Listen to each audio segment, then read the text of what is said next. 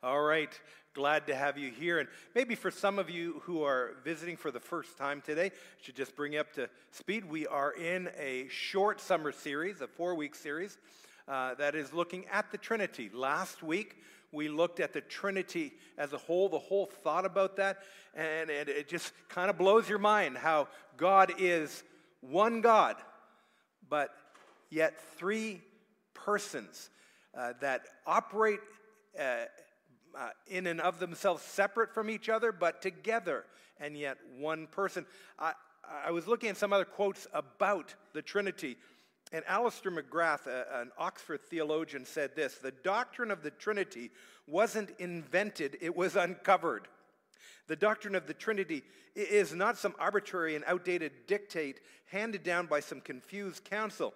It is the inevitable result of wrestling with the richness and complexity of the Christian experience of God. Wow. That's a, that's a theological perspective for sure. But then, of course, we have our beloved brother Billy Graham, who's with the Lord. He said this God the Father is fully God, God the Son is fully God, God the Holy Spirit is fully God. The Bible presents this as a fact, it does not explain it. Isn't that true? It's fact. And we get to understand it a little bit more as we study uh, God's Word and understand Him better. And uh, as uh, JJ mentioned, next week, uh, or we sang that song about the Holy Spirit, next week we're going to look, uh, or in two weeks, we're going to look at uh, the, the Holy Spirit and just discover all about Him that we can in a short period of time. Uh, but next week, we're going to look at Jesus as the second person of the Godhead. But today, we want to look at our Heavenly Father. We want to just take some time with our Heavenly Father. So, you know, as we consider the Trinity, uh, we look at these different passages, and the truths are phenomenal. But the one passage I want to start out with that gives us a real significant leap forward is found in Matthew 28 19. And it's that passage where we get our marching orders. The disciples got their marching orders. And it says in Matthew 28 19, in the name of the, it says, go into all the earth, teaching, baptizing. How are you to do that? In the name of the Father and of the Son and of the Holy Spirit. It's a great passage. With, if somebody says, Why do you believe in this concept of the Trinity. You can easily go there and say, well, you know, when we look at uh, God, He is, uh, we are told that He is Father, and God is Son, and God is Holy Spirit. And that's a lifetime of learning just in that one little passage. I wonder, though, when you think of God and you think of the first person of the Trinity, the Heavenly Father, do you find comfort in that, knowing that He is your heavenly Father? He functions as a father. And it's, it's more than just a simple title, it's the very nature of His character, it's the very nature of uh, the relationship that He wants to have with each one of us. I don't know. Going through life's existence without knowing God, our Heavenly Father, it's, it's like somebody said, it's like having a pencil without a lead. There's no point to it. God is our Heavenly Father. And when we know God truly, and He's be- truly become your Father, it means that the one who created everything, created all that we know, the one who knows our every need, He's there to turn to when we need guidance, provision, protection because he knows us intimately and personally. And I think this is one of the greatest privileges, uh, greatest sources of comfort for the Christian, uh, for, for all of us who know Jesus. Uh, this privilege to be able to come to know uh, the Father, the creator of all, personally, intimately, to know that how deeply he loves each one of us and that He has a grand purpose for each one of our lives. Do you know that He has a very specific, grand purpose for your life? And part of uh, walking with Jesus is learning God's great and grand purpose for your life. Of course, this personal, this intimate uh, relationship is made possible uh, when we acknowledge our sin, when we confess our sin, when we put our faith and trust in Christ as, as our Savior, that He went to the cross and He took our place. His, the substitutionary life that we have because of what Jesus has done for us. That's when we can truly know our Heavenly Father. So, of course, we get Matthew 28, which gives us this grand picture of the Trinity. But let's go somewhere else this morning that I think you'll love because I love this. Go to Matthew 6, Matthew chapter 6. Uh, this is where we find a, a passage where Jesus taught his disciples how to pray. They watched him and they heard him, and one of the things they wanted to learn is how to pray. And so he says in Matthew 6, uh, For your Father knows what you need before you ask him. And he says, Pray then like this. Now, we're going to read this together. It's on the screen, uh, and if you have your Bibles, great. It says, Let's read it. Our Father, one more time, here together. Our Father in heaven, hallowed be your name. Your kingdom come, your will be done on earth as it is in heaven. Give us this day our daily bread, and forgive us our debts, as we also have forgiven our debtors. And lead us not into temptation, but deliver us from evil. You know, this is a model prayer. We, we don't get any gold stars for praying it, but we certainly have a better sense of this relationship that we really can have in Christ uh, with our Heavenly Father. Now, if you look at the Old Testament, uh, what you'll discover there is the only time that the Father uh, God is really talked about as the father of God, Father God, is that he is the father of the nation of Israel. They looked him at God, one God, as the father of the nation of Israel. But you'll notice as you hear Jesus talking about his father God, how upset in the New Testament, how upset the Pharisees and the Sadducees and the scribes, all these spiritual leaders and teachers were, because they thought that was blasphemy, especially when Jesus said, My Father in heaven. Especially when he said, uh, The Father and I are one. And Jesus was saying, I am God, just like my Father. But here in Matthew 6, it is so critical for us to hear those first words our Father. Isn't that sweet?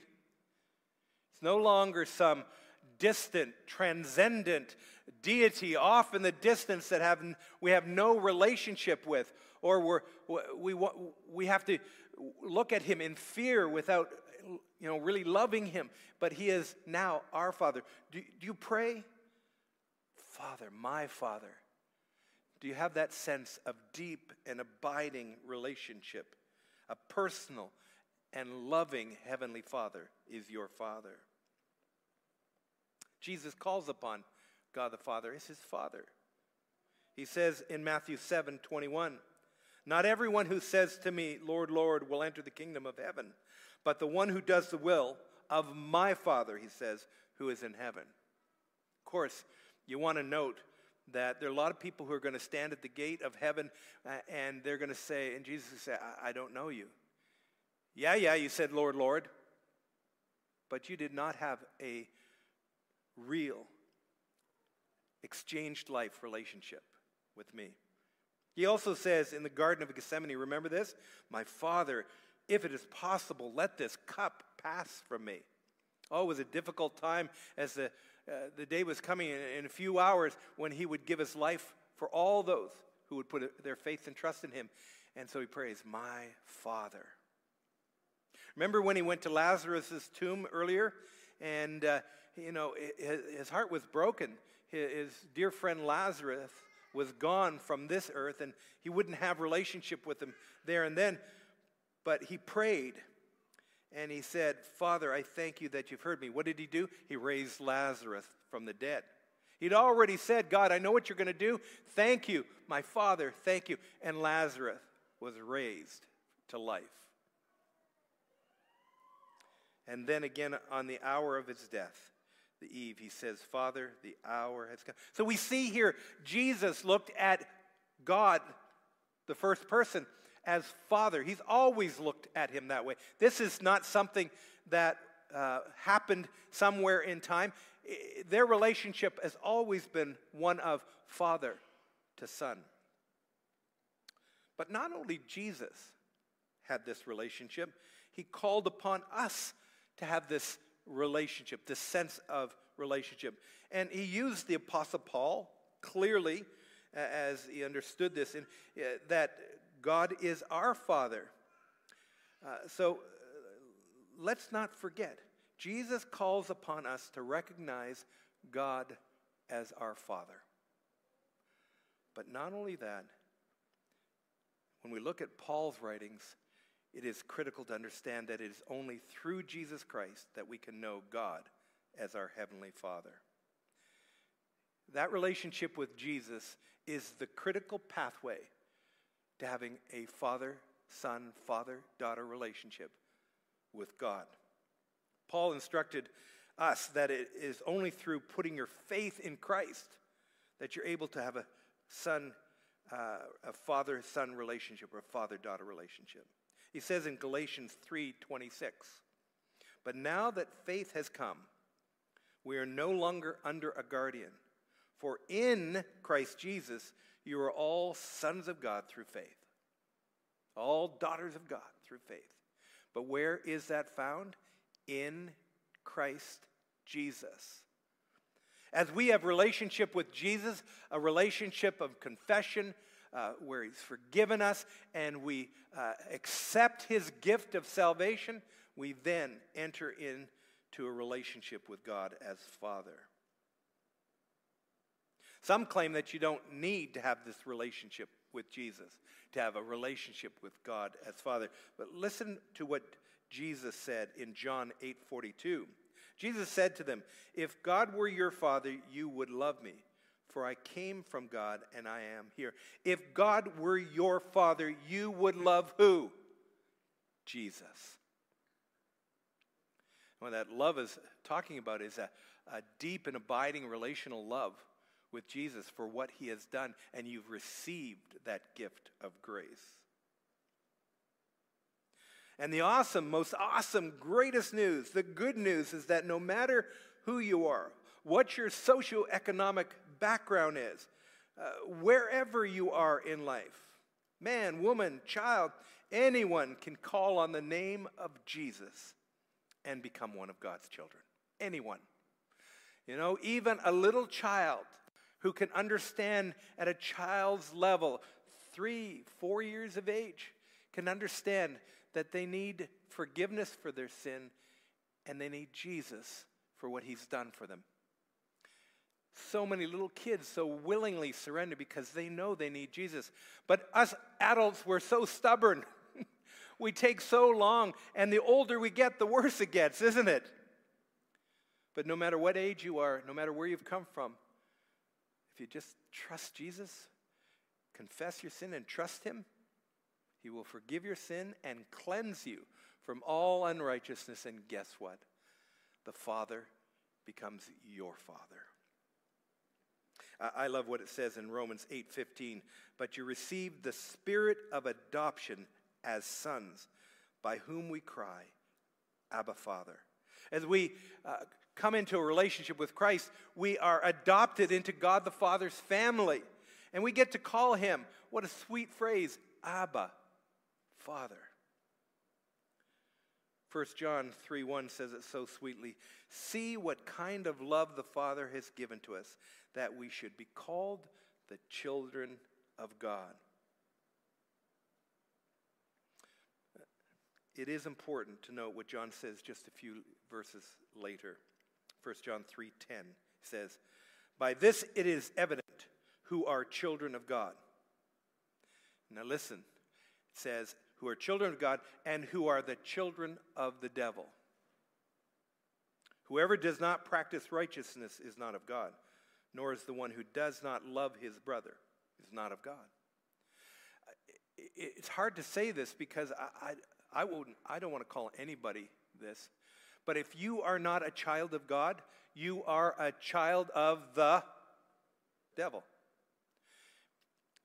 It's hard for me to think of that because I have some great dear relatives, friends, acquaintances who have put their hand up to God and said, I don't want what you have for me.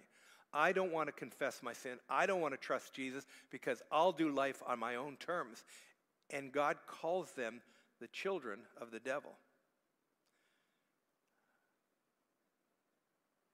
And if that's the case, then the destiny for them is quite different than the destiny for those who are a child of God. And as we're called the children of God, typically it will be seen in how we act and how we, how we live our lives. By the way, I wanted to tell you this. I thought about this this morning, wrote it here. My relationship with my Heavenly Father is not safe because it's in my hands. It's safe because it is in His loving and protective hands. That brought me comfort today because there are so many out in the world doing religion, and as they do religion, they're trying to do good. And one day they hope they have enough good coins in the bucket that God will say, Well done, you're my child. But the scriptures teach us clearly you can't put enough good coins in that bucket to get God to say, Okay, now you're my child. But you can put your faith and trust in Christ and in God's hands, and you will be saved. Look at Jesus' reassuring words to his followers in John 10 29. My Father has given them to me.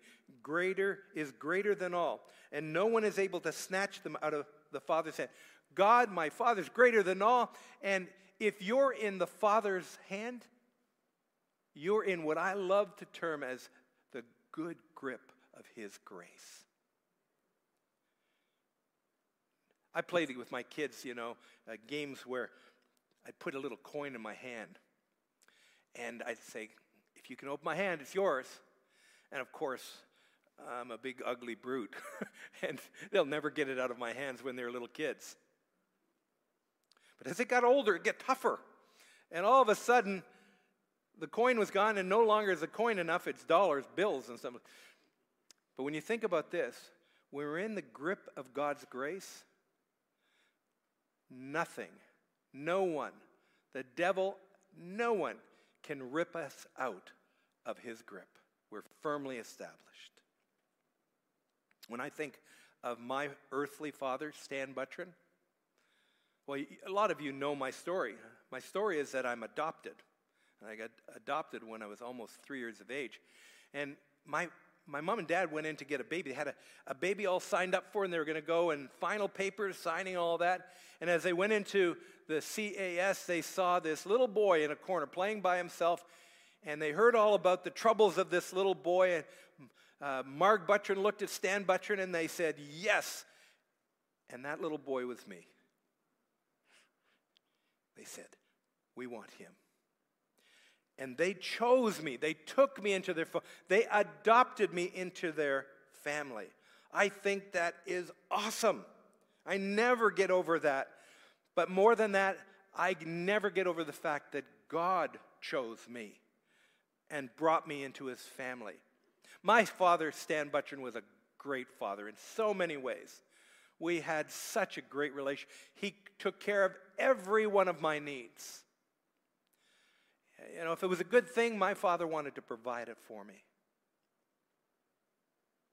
But my father is nowhere near what my heavenly father is like.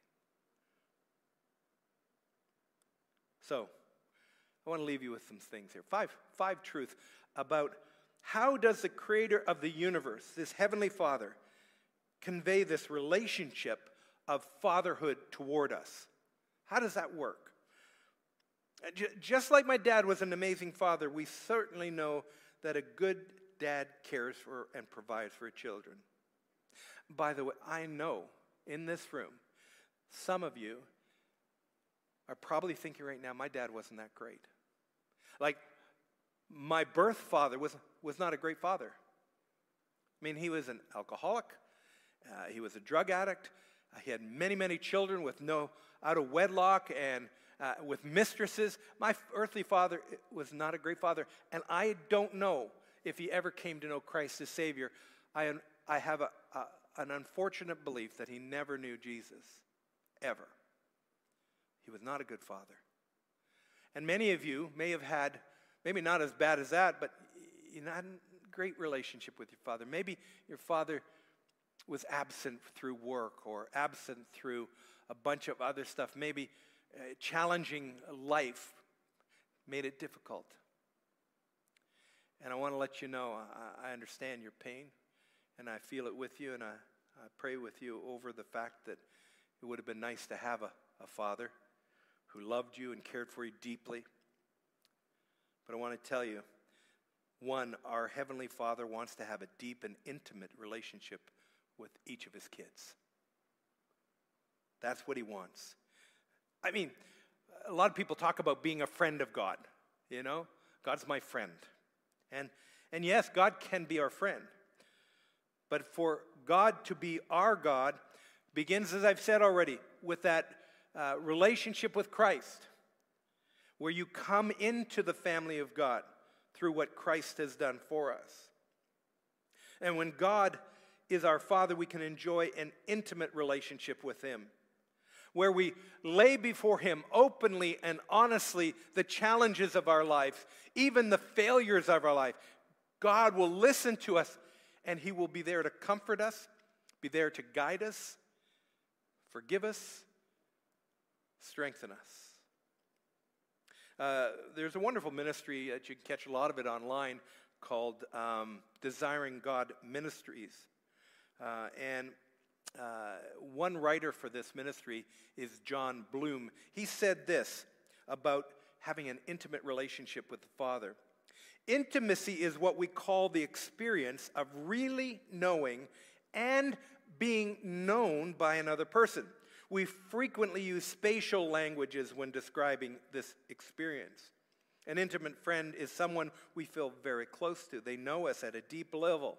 If something happens that damages the intimacy with our friend, they feel distant from us. Or a person who doesn't know us uh, intimately knows us at a superficial level. And what we're talking about here is knowing God intimately, as intimately as we possibly can, because he knows us intimately. When you can say, Our Father or My Father, you're on that road to intimacy. The, the, the glory of all this is that we will never know Him perfectly in our intimacy. It's an eternity of growing to know Him better and better. But now, if you are His child, He can say to you, I know you. I know you deeply and intimately. I know your, all your joys. I know all your hurts. I know your aspirations. I know you. And the blessing of God really knowing you is, there, is His great desire to help you overcome life's hurdles, life's challenges, and that He will provide whatever you need to move you forward in His great purpose and plan for your life. So, our Heavenly Father wants us to have a deep and intimate relationship with Him. Secondly, our Heavenly Father wants to have a regular, focused time with us. If I can tell you anything that um, I keep learning more about and how important it is, is prayer.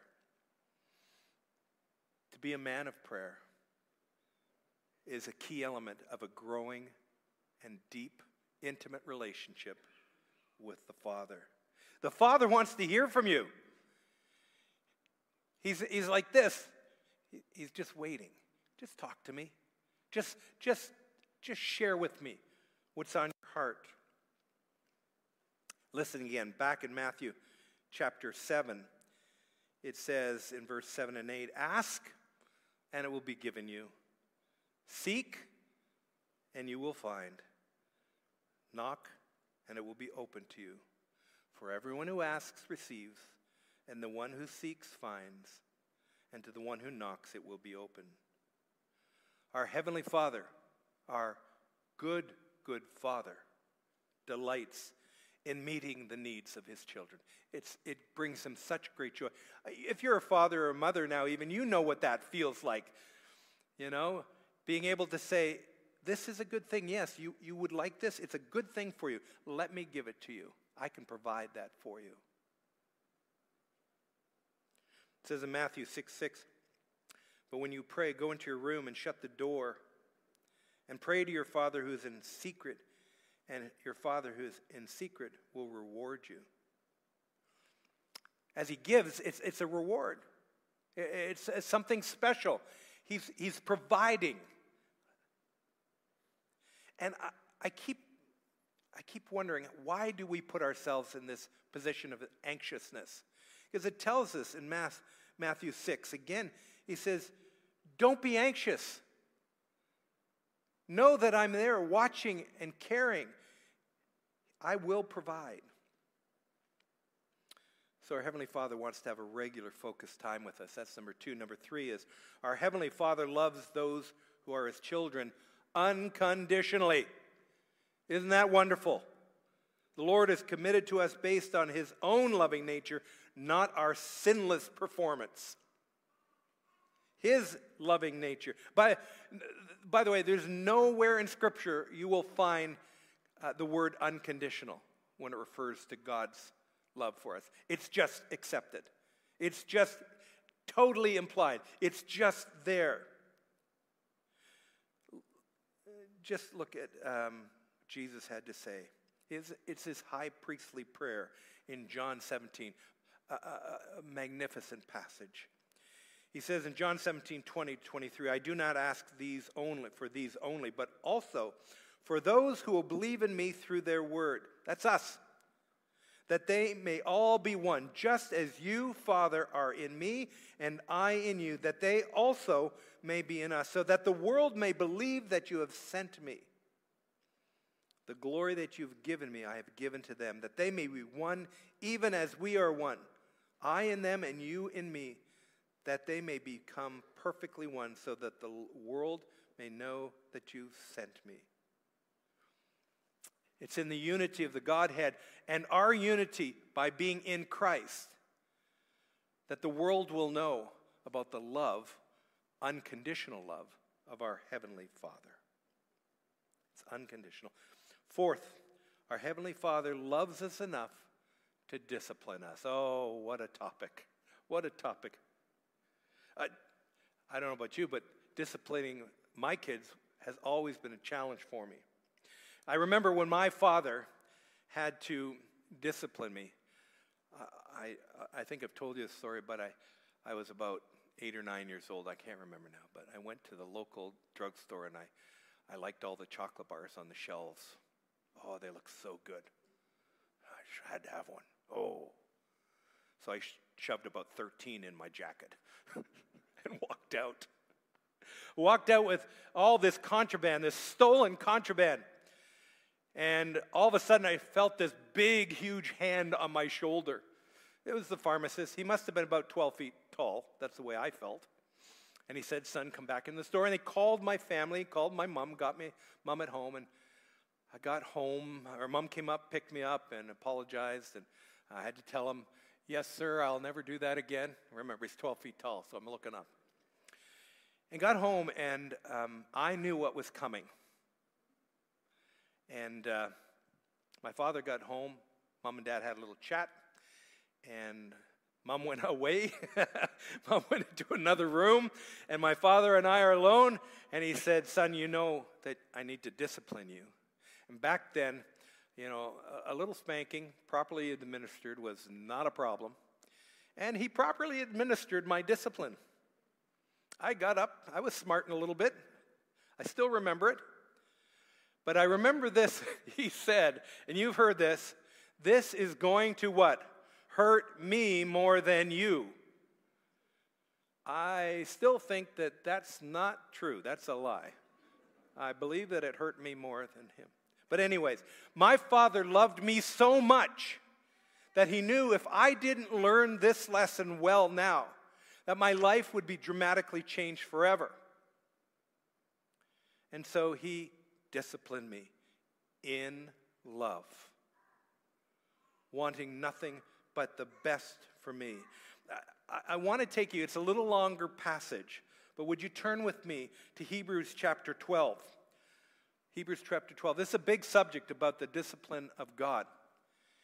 And if you've never experienced the discipline of God,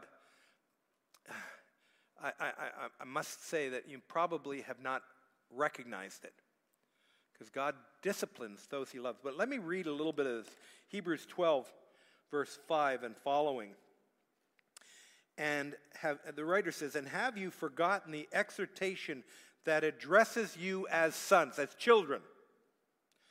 Where it says, My son, do not regard lightly the discipline of the Lord, nor be weary when reproved by him. For the Lord disciplines the ones he loves and chastises every son whom he receives. We could just stop there and we get it. That's, that's pretty important to learn this. But he goes on to say, verse 7 it is for discipline that you have to endure. Uh, God is treating you as sons. For what son is there whom his father does not discipline? If you are left without discipline, in which all have participated, then you are illegitimate and not sons. Besides this, we've had earthly fathers who disciplined us and we respected them. That makes me go back to my situation. I respected my father as I grew older and understood. Shall we not much more be subject to the Father of spirits and live?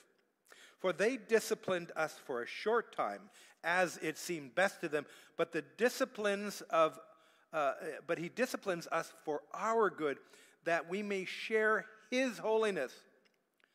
For the moment, all discipline seems painful rather than pleasant. Oh, how true that is, Father. But later it yields the peaceful fruit of righteousness to those who have been trained by it. When the Father disciplines, yes, it stings a bit, stings a lot. But man, that training helps us to become all that He has us to be. He loves us unconditionally, and He loves us enough to discipline us. My Heavenly Father, more than my earthly Father for sure, desires that I would develop in holiness. And so He sometimes has to reprove me, He sometimes has to correct me. And all this, He has to guide me to become this child of His that resembles Him more and more in my holiness, in His holiness. Last, our Heavenly Father will guide His children to do the right things. And this is natural. As He disciplines us and He guides us, uh, He will help us to do those things which are right in His eyes. You know this, this these few verses Proverbs 3, 5, and 8. Trust in the Lord with all your heart and do not lean uh, on your own understanding. In all your ways, acknowledge him, and he will make straight your path. Most of us stop right there. It's a great couple of verses to remind us to trust him. But we should continue. Be not wise in your own eyes. Fear the Lord and turn from evil.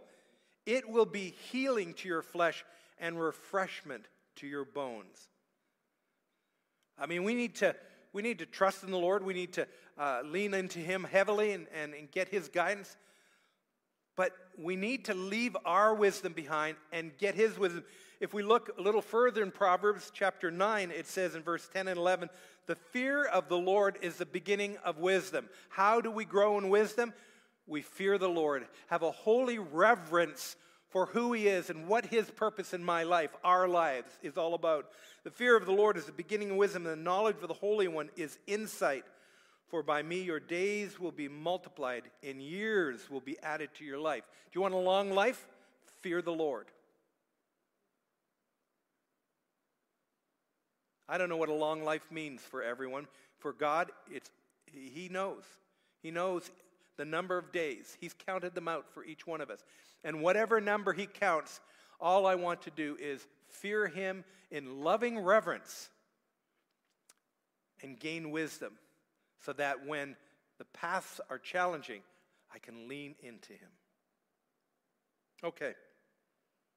Five insights that I hope will help you to understand how loving your Father. We've got this grand understanding that God is one, yet three persons. And it, it's just a lifelong learning process to understand that a little bit more each day. But today, have you got a little glimpse at God, the first person, the Father? How much He loves you? What He has done for you in sending Christ?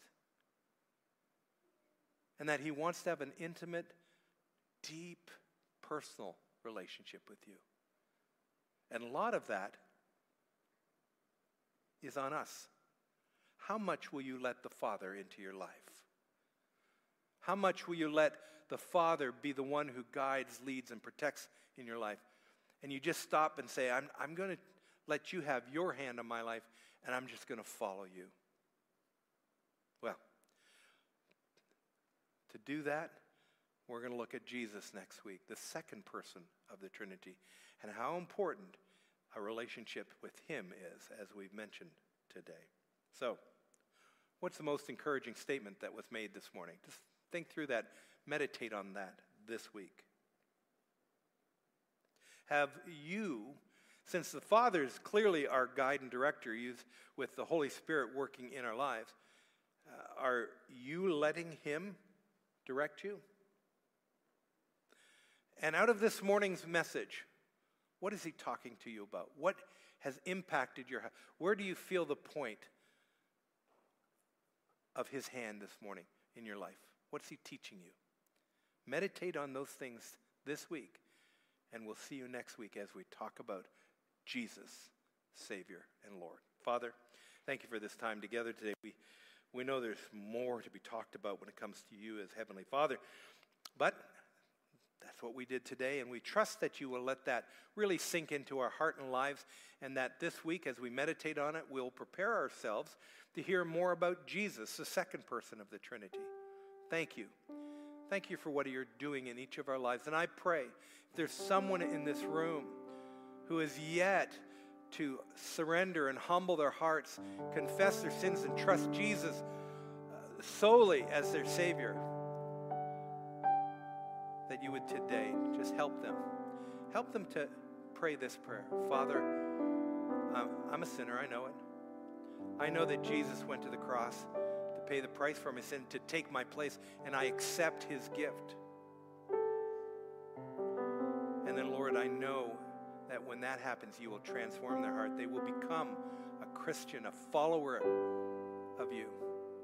So thank you for what you're doing in their lives. The rest of us, Lord, just keep teaching us. Holy Spirit, teach, lead, guide.